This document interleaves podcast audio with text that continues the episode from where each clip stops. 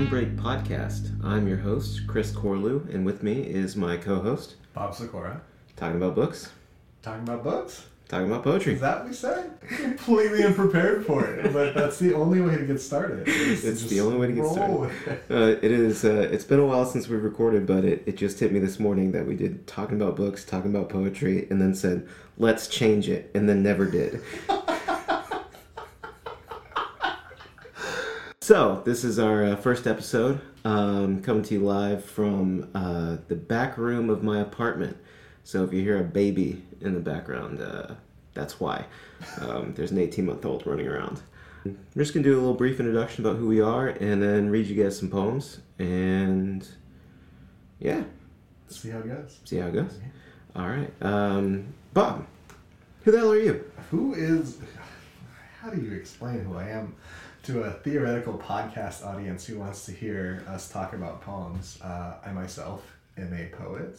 Uh, I am currently uh, living that really, um, you know, bountiful uh, adjunct professor life teaching at community college. Um, I edit a literary journal called Vagabond City.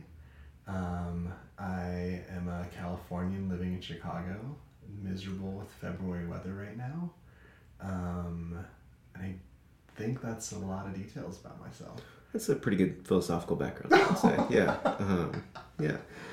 Um, so I am a. Uh, if Bob's a Californian living in Chicago, I'm a Tennessean living in Chicago. Also not pleased with February. Um, and uh, I would call myself a poet, but it has been a while since I've written a poem. Also a uh, fiction writer and a musician. Um, and a, a dad. Most of what I am these Probably days is a dad. number one. Yeah, Most yeah. of what I am these days is a dad. which is a good thing. It's not a bad thing. Yeah. Not a bad thing. Yeah. Not complaining. A, a, Um, a strong trait um, in you as a human being is that your number one thing is being a dad. Well- um, it is just you recognize once you become a dad, like that's the number one job for sure. You are a dad. Yeah. Uh, well, thank you, Bob. Um, so yeah, we're gonna read some poems. The premise for this episode is just um, sort of poems that give you a little introduction about who we are. Um, and so, uh, Bob, why don't you start with a poem? Oh goodness! All right. Um, I certainly you tell me to introduce myself via a poem. Talk about something that I could overthink to death, you know, endlessly. And I was looking through my bookshelf. Certainly, my first instinct is to pull out some Ross Gay.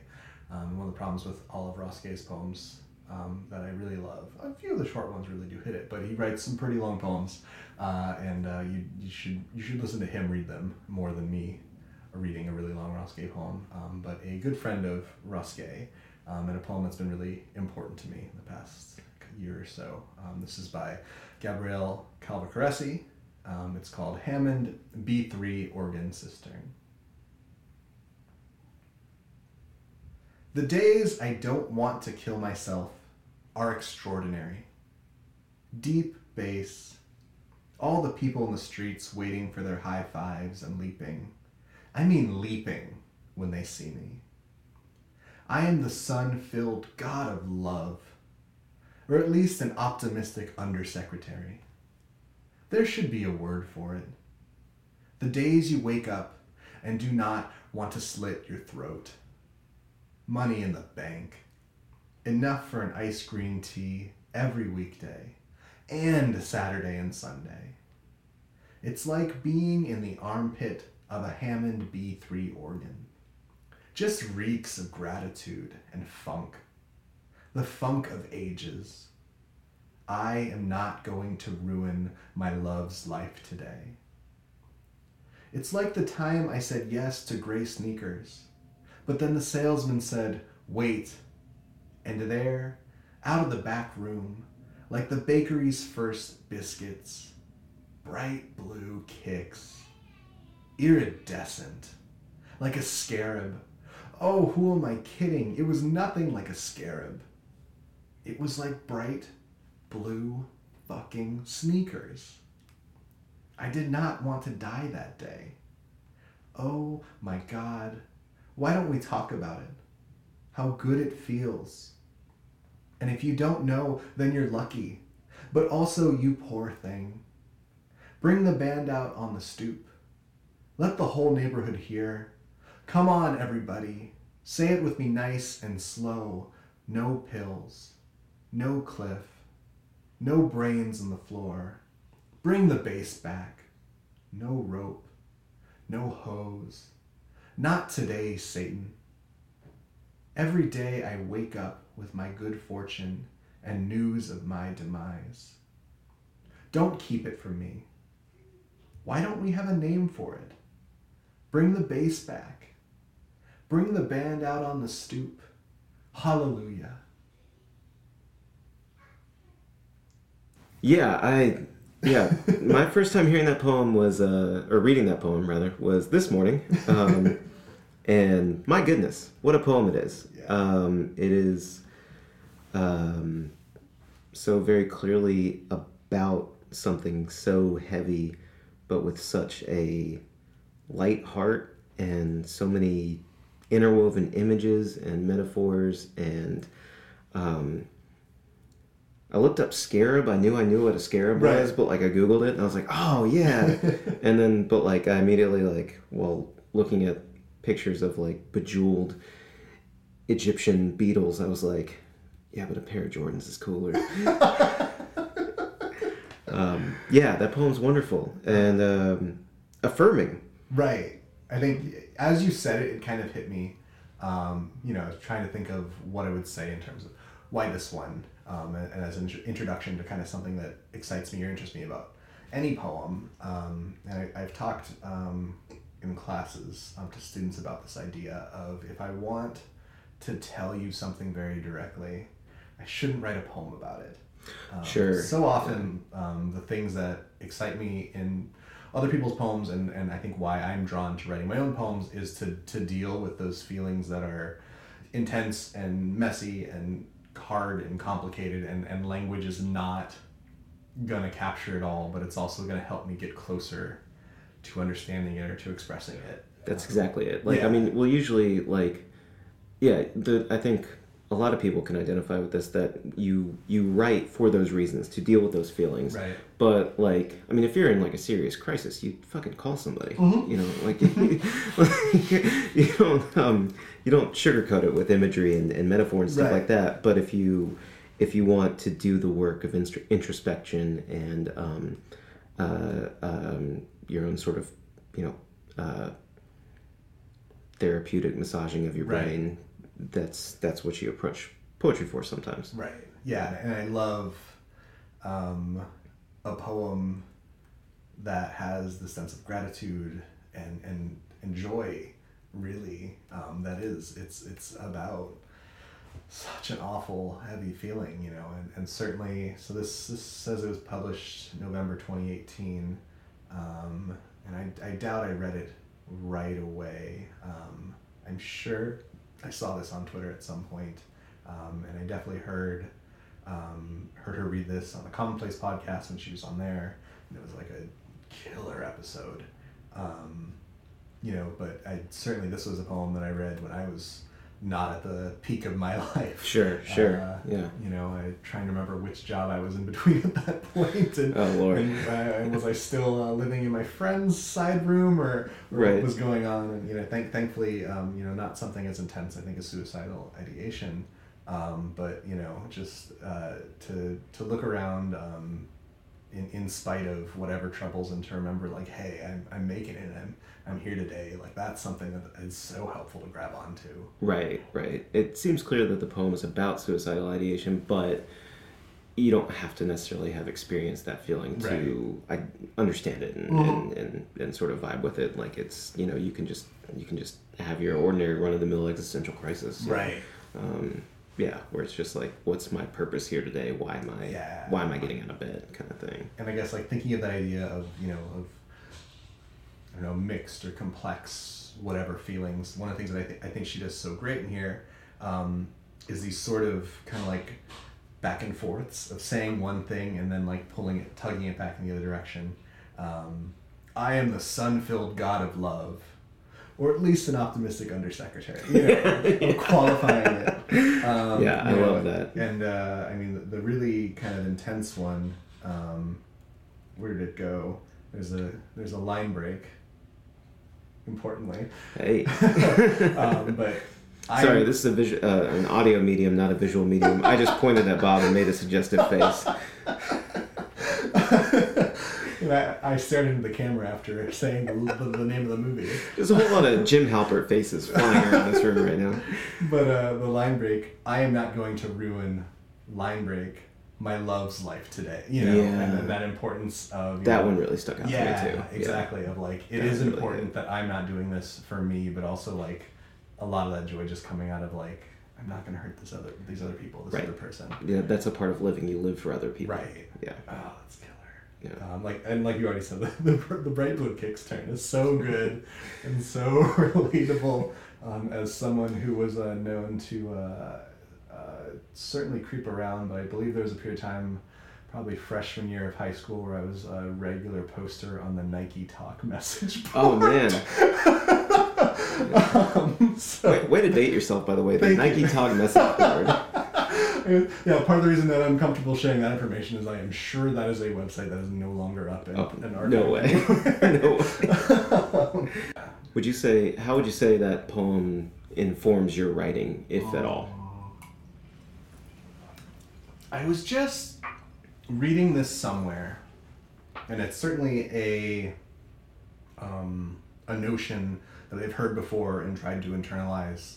Um, I'm mad that I'm not going to be able to place where where I read this, um, and I think it was in in poet form, um, which actually does make me think.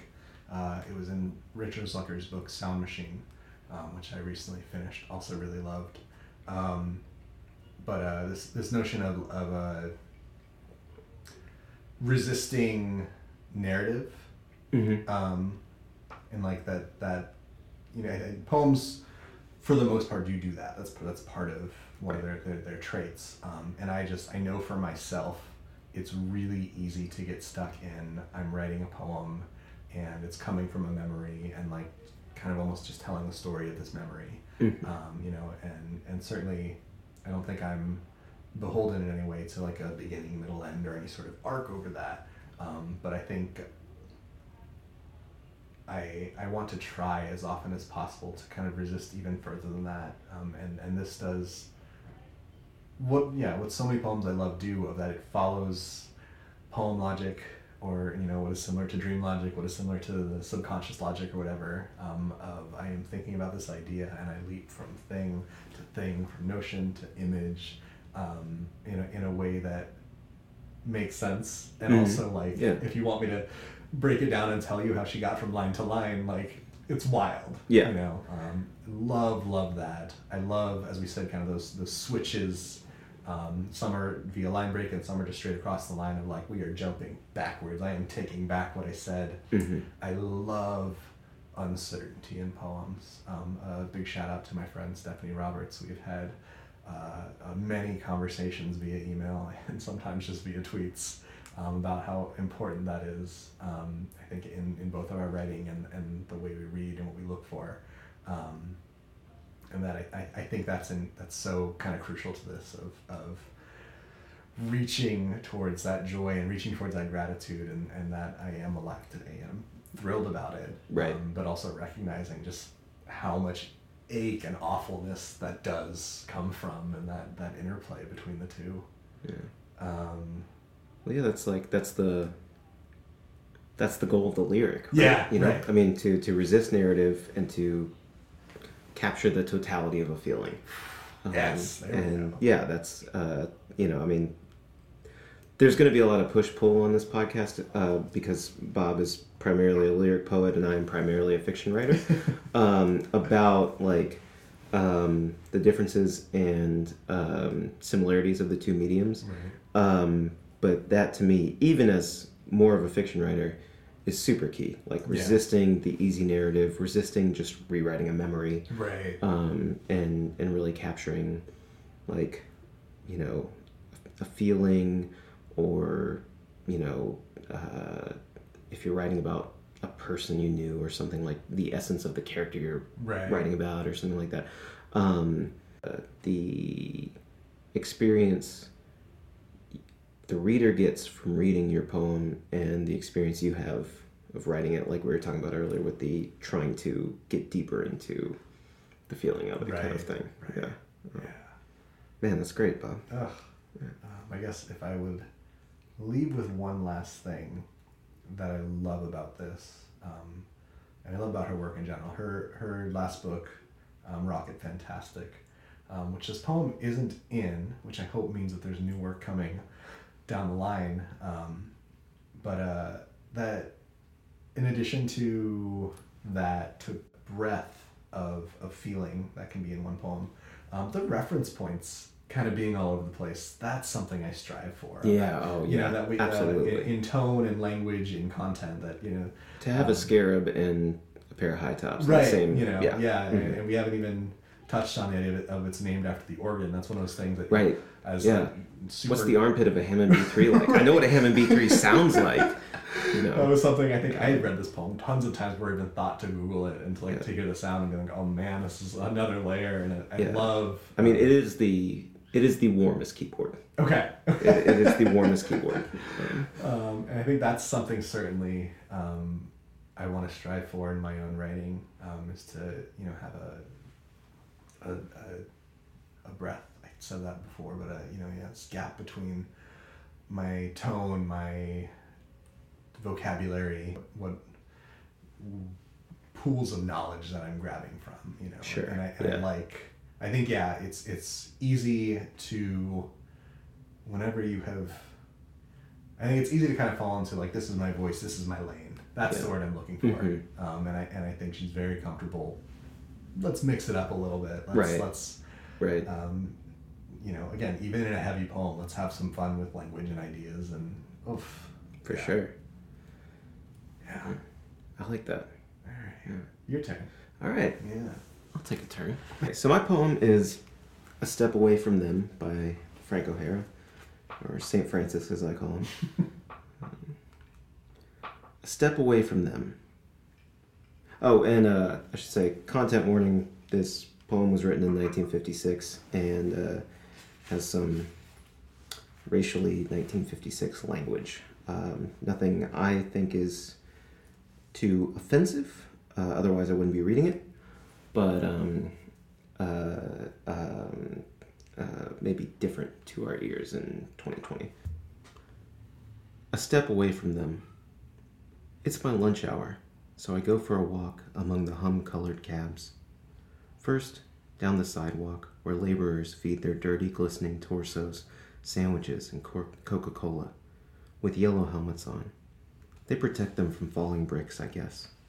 Then onto the avenue, where skirts are flipping above heels and blow up over grates. The sun is hot, but the cabs stir up in the air. I look at bargains and wristwatches. There are cats playing in sawdust. On to Times Square, where the sign blows smoke over my head, and higher the waterfall pours lightly. A Negro stands in the doorway with a toothpick, languorously agitating. A blonde chorus girl clicks. He smiles and rubs his chin.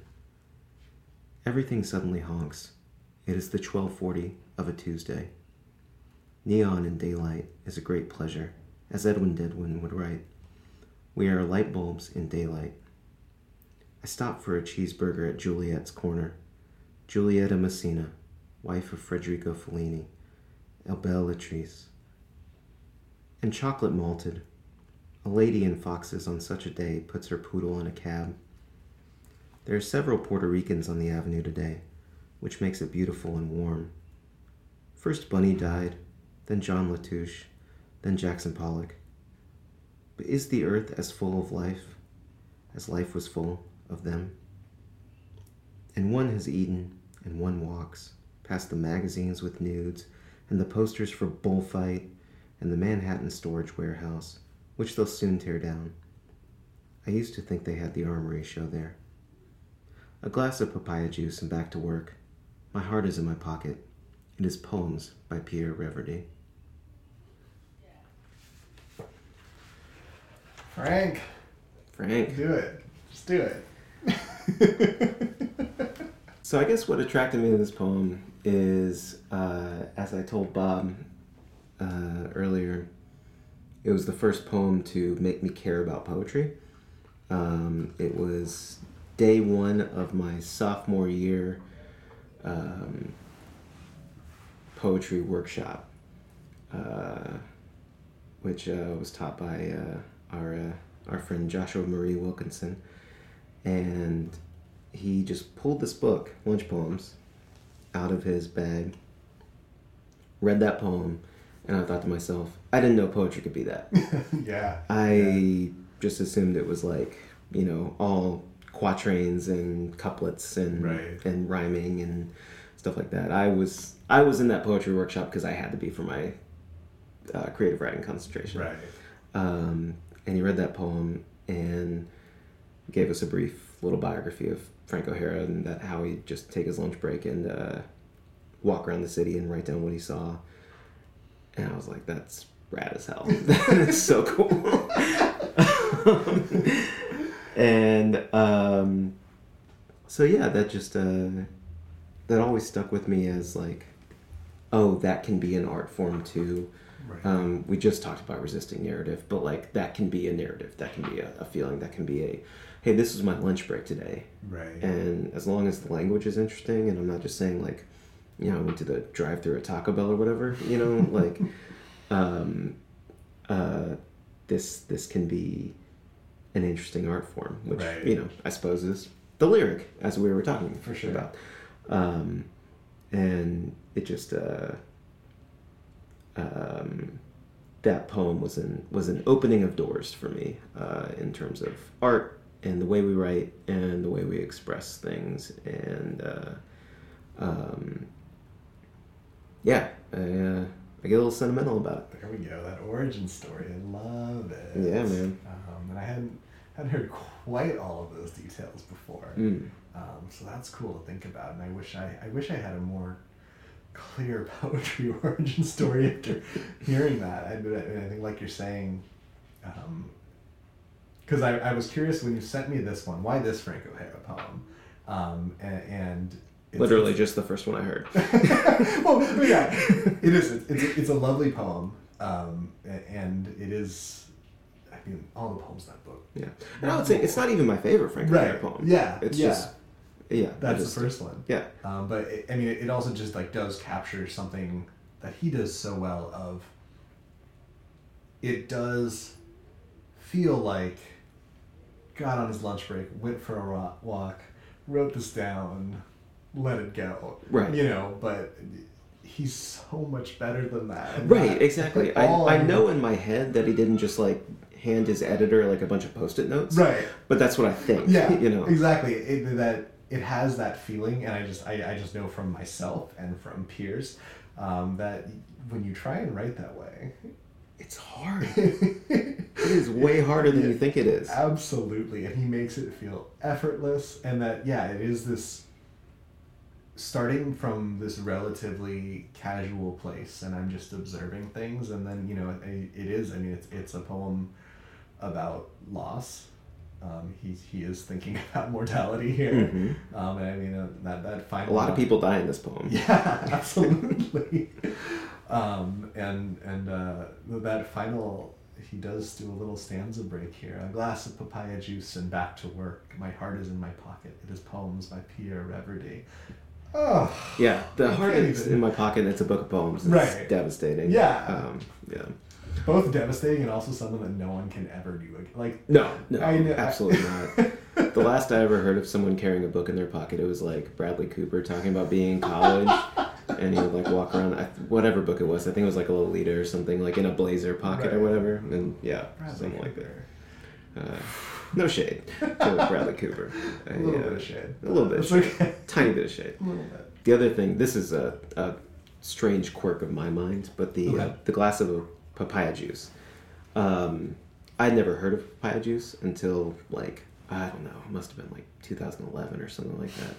And I was watching a uh, an episode of uh, No Reservations with Anthony Bourdain, Mhm. and he was in New York, and he was like, "Oh yeah, after a night of drinking, you always have to have a glass of papaya juice." and I was like, "The hell is papaya juice?" Like I'd never had, I'd barely been aware that papaya was a fruit Right. at that point in my Yeah. life. And uh, so now, anytime I think of papaya juice, which I've since had, and it's quite lovely. it it's never cured a hangover for me, but whatever. I've never experimented with with the, as a hangover cure. Okay. Well, it's never worked for me. Mixes with rum well though. Um, Fair. but uh, uh, yeah, for some weird reason, I, I I associate it with New York because Right. that Bourdain episode is uh, about being in New York, and Frank O'Hara is so so so much a New York poet. Right. Um, so it's it to me is like a weird opening into like a you know a place I've only been to a couple times and don't know very well. You know, it's just like just something I think about, and I'm just like, oh yeah, yeah, papaya juice. That's a New York thing. Um, that, that's that's a weird quirk, I but it's love it's in my brain. I it's in my brain. I mean, and and, and Frank O'Hara makes New York seem so lovely. He makes it seem so much better than it actually is. I mean- Sorry to everyone who lives in New York. The city kind of sucks. I, I have mostly good feelings about New York. Um, for years, I, I had a did, I don't know pen up I'm from LA bias against New York. I don't I don't really understood really understand that I when I was living on the East Coast for a little bit, made a couple trips up there, and I was like, God damn it, I like this city. Mhm. Um, and I love visiting it. it's it's so much more whimsical in his poem, you know. Yeah. Um, Yeah. It's, uh, you know, I mean, he does capture the like the movement and kind of the, the Right. chaotic chaos and the, you know, you see this, you see this, you see this. Yeah.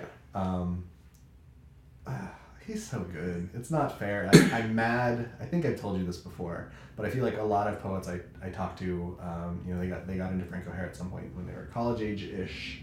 Um, Yeah. I'm really jealous of anyone who was reading Frank O'Hara younger than that. Yeah. Um, oh yeah. I have one person in my head right now. I'm thinking, I bet you were reading Frank O'Hara in high school. I hate you for it. but um, I, I feel like I, I just like totally missed that. And I, I remember reading, is the poem just called Oranges? Or no, the poem's called Why I'm Not a Painter. Oh yeah. Mhm. Um, and like that's the Is one that I remember. It might be in there. That's what I remember reading in college. Um, and I, I just like didn't have that. I'm gonna obsess over Frank O'Hara until a number of years after college, and just it was one of those things where it's like, you idiot, this was right there in front of you, Mhm. um, and, and you just kind of missed it. yeah. Um, and and I, and I feel like you know I, I could have sworn I've done this this deep dive into Frank and you know pulled out a library collected version um, and then somehow on Twitter every two months is maybe too often but probably pretty close to that I see someone post a small Frank poem that I've never seen before and I'm just just- Yeah. Well, I have. So I'm reading out of lunch poems, Mhm. and uh, I think uh, why I'm not a painter must be in Meditations on an Emergency. yeah. Um, I have no less than two collected Frank O'Hara books on my um, uh, on my shelf because I told my parents I like Frank O'Hara and they just went nuts. But um, uh, there is a poem. There's another poem that Josh read in class. I think that same semester. Um, that isn't in either of the collected works. really So it's just poems floating Yeah, around, right. just like floating around. And it's oh man, I um ah, now I can't remember what the uh, I think it's called episode or poem. I have It's like poem and then parentheses something. He has like a billion of those. Right, But, yeah. But yeah, I think that the the last line is something like, "I love you, and I'm not calling back. Don't call back," or something like that. It's like Yeah. it's like this really harsh, like it's like a, a a- clearly heartbroken like breakup poem, and it's just like it's wonderful, and I can't find it anywhere. If we can just find that poem this entire thing will be a success if we can go from this conversation I think it's probably in my email somewhere from Josh actually, Okay. but you know whatever. Still, still, uh, we need to set our goals. Poems are good. Poems are good. Yo, that's are the. good. That's how we're. That's how we're. That's where ending this whole thing. I was gonna say. I remember I had two more things I wanted to say. Um, I guess one was, I think every, similarly, everyone I know who loves poetry probably does have that moment where like, someone just broke open what poems can be for them, um, and just as someone who's I've been in education, uh, essentially for ten years in some capacity now.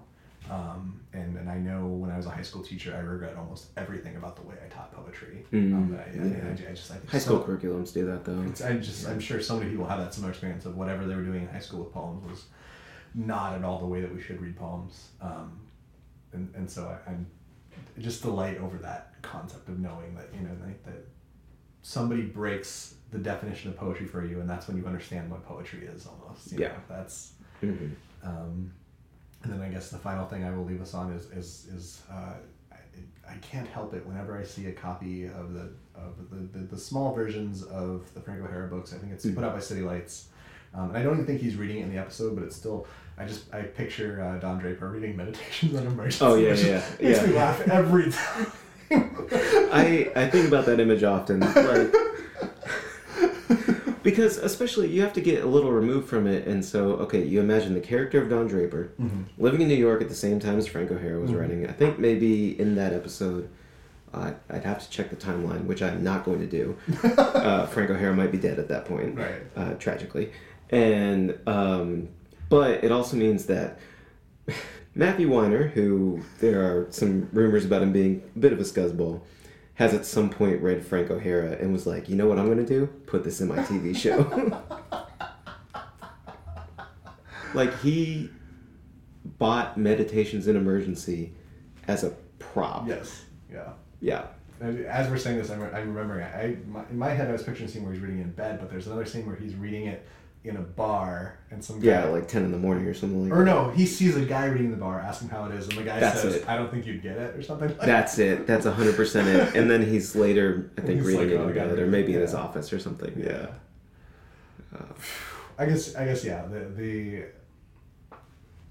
stretching that out onto the the real life circumstance of and one of the things we talked about earlier is, is the weirdness of um, Frank O'Hara being somewhat of a celebrity as a poet in his time. Yeah. Um, yeah, and and to think of the most white collarist and and just not what I would associate with a fan. Reading it, you know, Right. that that certainly I guess did happen. Yeah, it must have. yeah. Um, Um, And I wonder if part of that is, and maybe this is why it was included. Part of that is like the magic of a city, yeah. you know, Uh-huh. where, um, I mean, this is a whole other podcast, but you can do like sort of cross class boundaries and Sure. uh, things like that. Right. I guess. I wonder. I don't know. I mean, we're talking a lot about New York, but I, I heard this rumor about um, Chicago is actually over everything. I I heard I heard tell that Chicago over everything. I did hear tell that Chicago over everything. Want to make Speaking sure of- our allegiances are clear. Yes.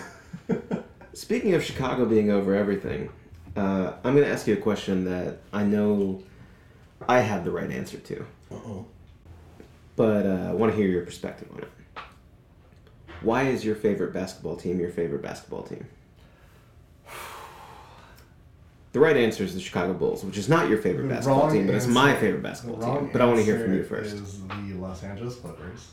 Um, I have looked up the exact date for this, and I would need to do it again because I don't think I have it. But I believe the year was 1994, um, and I was just starting to get interested in basketball. I had some friends who played, um, and my dad got tickets to a Lakers versus Clippers game. I believe the Clippers were at home.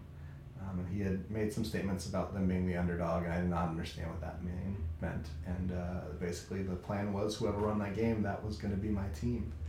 Um, this was in the bit of time where Magic Johnson was retired. Uh, Shaq had not come to the Lakers. Kobe was not around 1994.